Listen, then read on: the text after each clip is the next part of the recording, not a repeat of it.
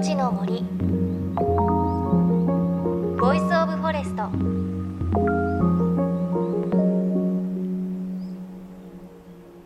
おはようございます。高橋真理恵です。7月7日は小暑小さいに暑いと書いて小暑です。この日からが暑中。暑中お見舞いが届く時期でいよいよ本格的な暑さがやってきますね。東京でもだいぶ蒸し暑い日が増えてきました。で私は先日山梨県の甲府にさくらんぼ狩りに行ってきました。もうシーズンもだいぶ終わり頃ということだったんですがそれでも太陽に照らされて真っ赤なさくらんぼ美味しくてなんかこう口に入れると薄い皮が弾ける感じがとっても美味しかったです。でそのさくらんぼが終わると次は桃狩りの季節ということをあの地元の方おっしゃってたんですけれど桃狩り行きたいねって友達と言っていてただすごく気になるのはさくらんぼって木から取ってもう直接そのまま口に入れて食べられるんですけど桃って桃狩りしたらどうやって食べるんだろうねって話をしていてさっきスタッフに聞いたら丸ごと皮も剥かずに食べられるよっていうことを言ってたんですけれど私その経験がないのでちょっと本当かななんて思ってるんですけれどもし桃狩りに行ったことあるよという方いたら食べ方教えていただきたいなと思います。ね絶対美味しいですよね。もう今からすごく楽しみです。さあ JFN38 曲を結んでお送りします。命の森ボイスオブフォレスト。この番組は森の長城プロジェクトをはじめ全国に広がる植林活動や自然保護の取り組みにスポットを当てるプログラムです。各分野の森の賢人たちの声に耳を傾け森と共存する生き方を考えていきます。さて今週は先月行われた森は海の恋人植樹祭のレポートです。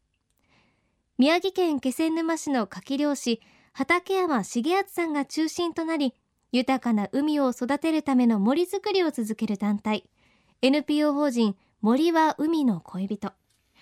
彼らが主催する植樹祭は今年で25周年を迎えました。今朝はその様子と理事長畠山さんのインタビューをお届けします。命の森ボイスオブフォレスト。今日も最後までお付き合いください。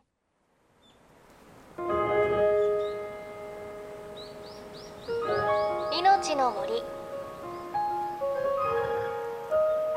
ボイスオブフォレスト。皆さんおはようございます、えー、切り株から出たですね若い木のことを彦梅って言います、えー、植樹祭も最初の頃は、えー、大人が中心でしたけども今日あのここにですね小中学生の子どもたちがあのたくさん、えー、参加されまして文字通りですねえー、彦梅がもうどんどん育つようなそんなあの植樹祭にあの、えー、発展していることを本当にあの嬉しく思います。今小学校の教科書には全教科書に私たちのこの森は海の恋人のことが掲載されております中学校の、国語の教科書にも出ましたそして今年の4月からですね実は高校の英語の教科書にもこの森は海の恋人のことが掲載されております。森は海の恋人っていう言葉を英語に訳しますと The sea is longing for the forest っていうことになるんですね。これをですね、えー、実は森は海の恋人っていう言葉を英語に訳すのがものすごく難しくてですねずっといい訳ができてなかったんですけどもヒントを与えてくださった方が、えー、恐れ多くもですね皇后陛下美智子様でいらっしゃいます。ロングフォーっていう熟語を使ったらどうですかっていうあのご提言をいただきましたでロングフォーってですね、えー、まあ愛してるとか好きだっていう意味もあるんですけれども第一義的にはですねお慕い申し上げてるって言葉なんですよねああそういえばあの両陛下がですねご結婚なさる時に、ね、新聞記者から皇后様がインタビューを受けた時に、ね、陛下のことをどうお思いになってますかって言ったらお慕い申し上げてますって言ったなって私はピュッと思ったんですね。えー、森と海との関係は実は、えー、森は海をお慕い申し上げてるし海も森をお慕い申し上げてるこういう関係だったんですね相思相愛の関係、えー、そういう思いをも抱いてですね、えー、ぜひ木を植えていただければというふうにあの思っております。食事初めてです。あよく育ってくれるように。お祈りを込めて。あんまり考えたことなかったんですけど実際体験してみて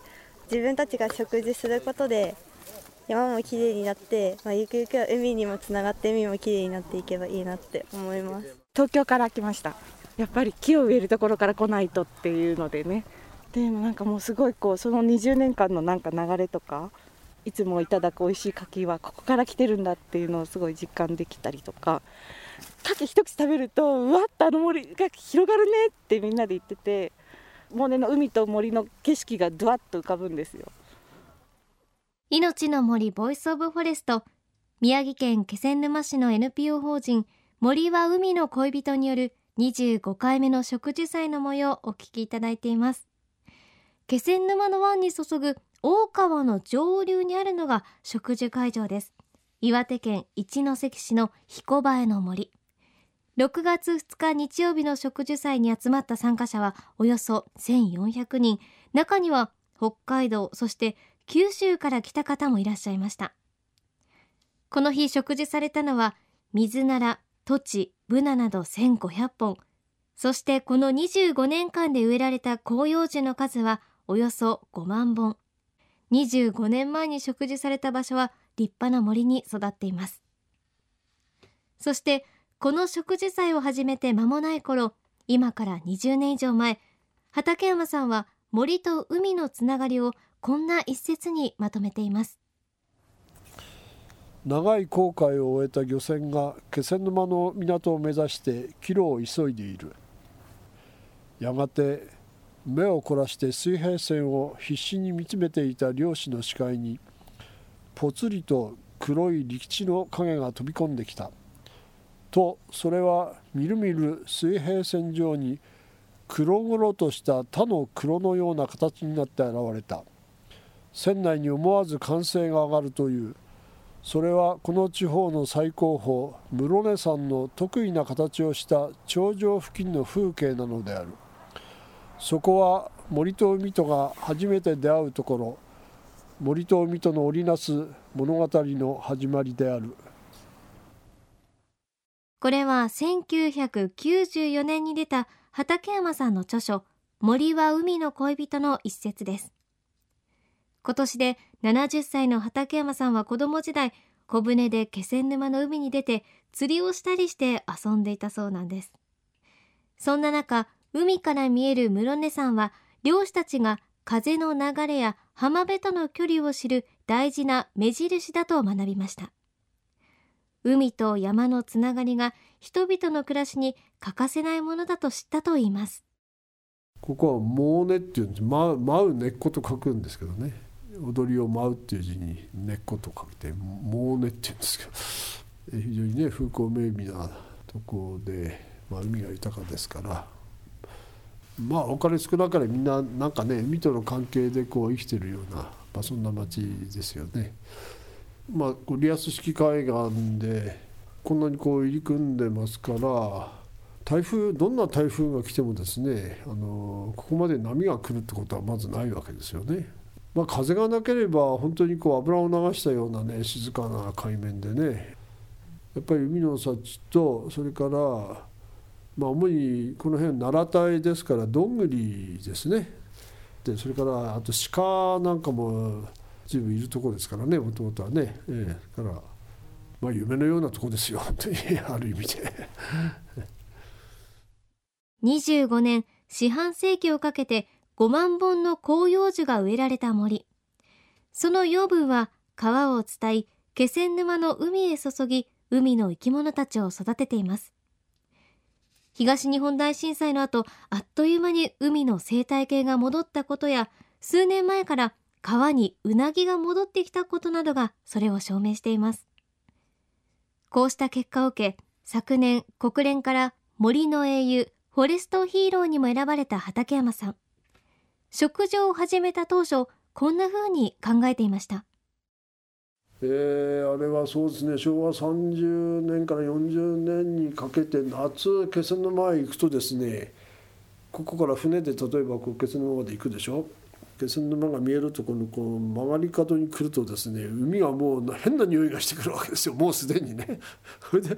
湾の奥へ行けば行くほど水がどんどんどんどん赤っぽくなってですね夏行ったら海真っ赤ですよね。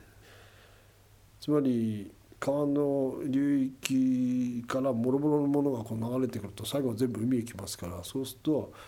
肥料養分が要するに過剰になるわけですよね。そうすると赤潮っていうのは海が赤くなるわけですよ。とそこに牡蠣の養殖場があるじゃないですか。でそれを牡蠣は吸い込みますよね結局。一番汚い海で、えー、発生するっていうねプランクトンもう下かみそうですけどプロロセントラルミカンスって言うんですよ。それが発生してそれを食べるとね体の中にそれが蓄積されてですね本当に牡蠣の白い身がですね中を開けてみると真っ赤なんですよ。そういう中でじゃあ自分たちで何かできることはないかって自分たちでできることだってそんな何も力のない人間ですからね山の人が山に木を植えてもニュースにならないけどね海の漁師が書き作ってる漁師が山に木を植えたらまあニュースになるんじゃないかみたいなまあ最初はそんなイメージですよね。科学的な裏付けは全くあのなかったんですけどね。えーそうしたら翌年ねあの北大の松永和彦先生と出会ってここはちゃんとした根拠があるってことが分かってきたわけですよね。まあだから、まあ、何もしないで黙ってればね何もことは動かないけどまあとにかく何かやってみるとやってみれば何かかんか動いてくるっていうのは、まあ、経験則なんですけどね今でもね。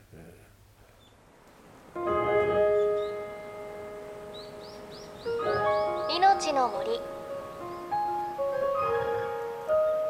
ボイスオブフォレスト。命の森ボイスオブフォレスト。そろそろお別れのお時間です。今日は宮城県気仙沼市の NPO 法人森は海の恋人による25周年を迎えた植樹祭と畠山重敦さんのインタビューお届けしました。最後の畠山さんの話すごくね印象的でしたね。きっと漁師の方が最初に山に木を植えているというのはとてもインパクトがあったことですよね。でそのことがきっかけとなって周りの方が環境のことだとか海のことを考えていくそんなことになったんじゃないでしょうか。でやっぱりすごいのはその後に畠山さんおっしゃっていましたけれど北大の先生によってちゃんと山に木を植えることが海をきれいにするんだよということを科学的に証明したということですよね。畠山さんおっしゃっていましたけれどとにかくやってみれば何かが起きる。本当に行動したことで今回の植樹祭のように1400人の方が集まって今では5万本の木が植えられているそんな素敵な森になったんではないでしょうか。さあこの畠山さんのインタビュー来週も続きお送りします。番組ではあなたの身近な森についてメッセージお待ちしています。メッセージは番組のウェブサイト命の森ボイスオブフォレストからお寄せください。命の森ボイスオブフォレスト。お相手は高橋真理恵でした。命の森。ボイスオブフォレスト。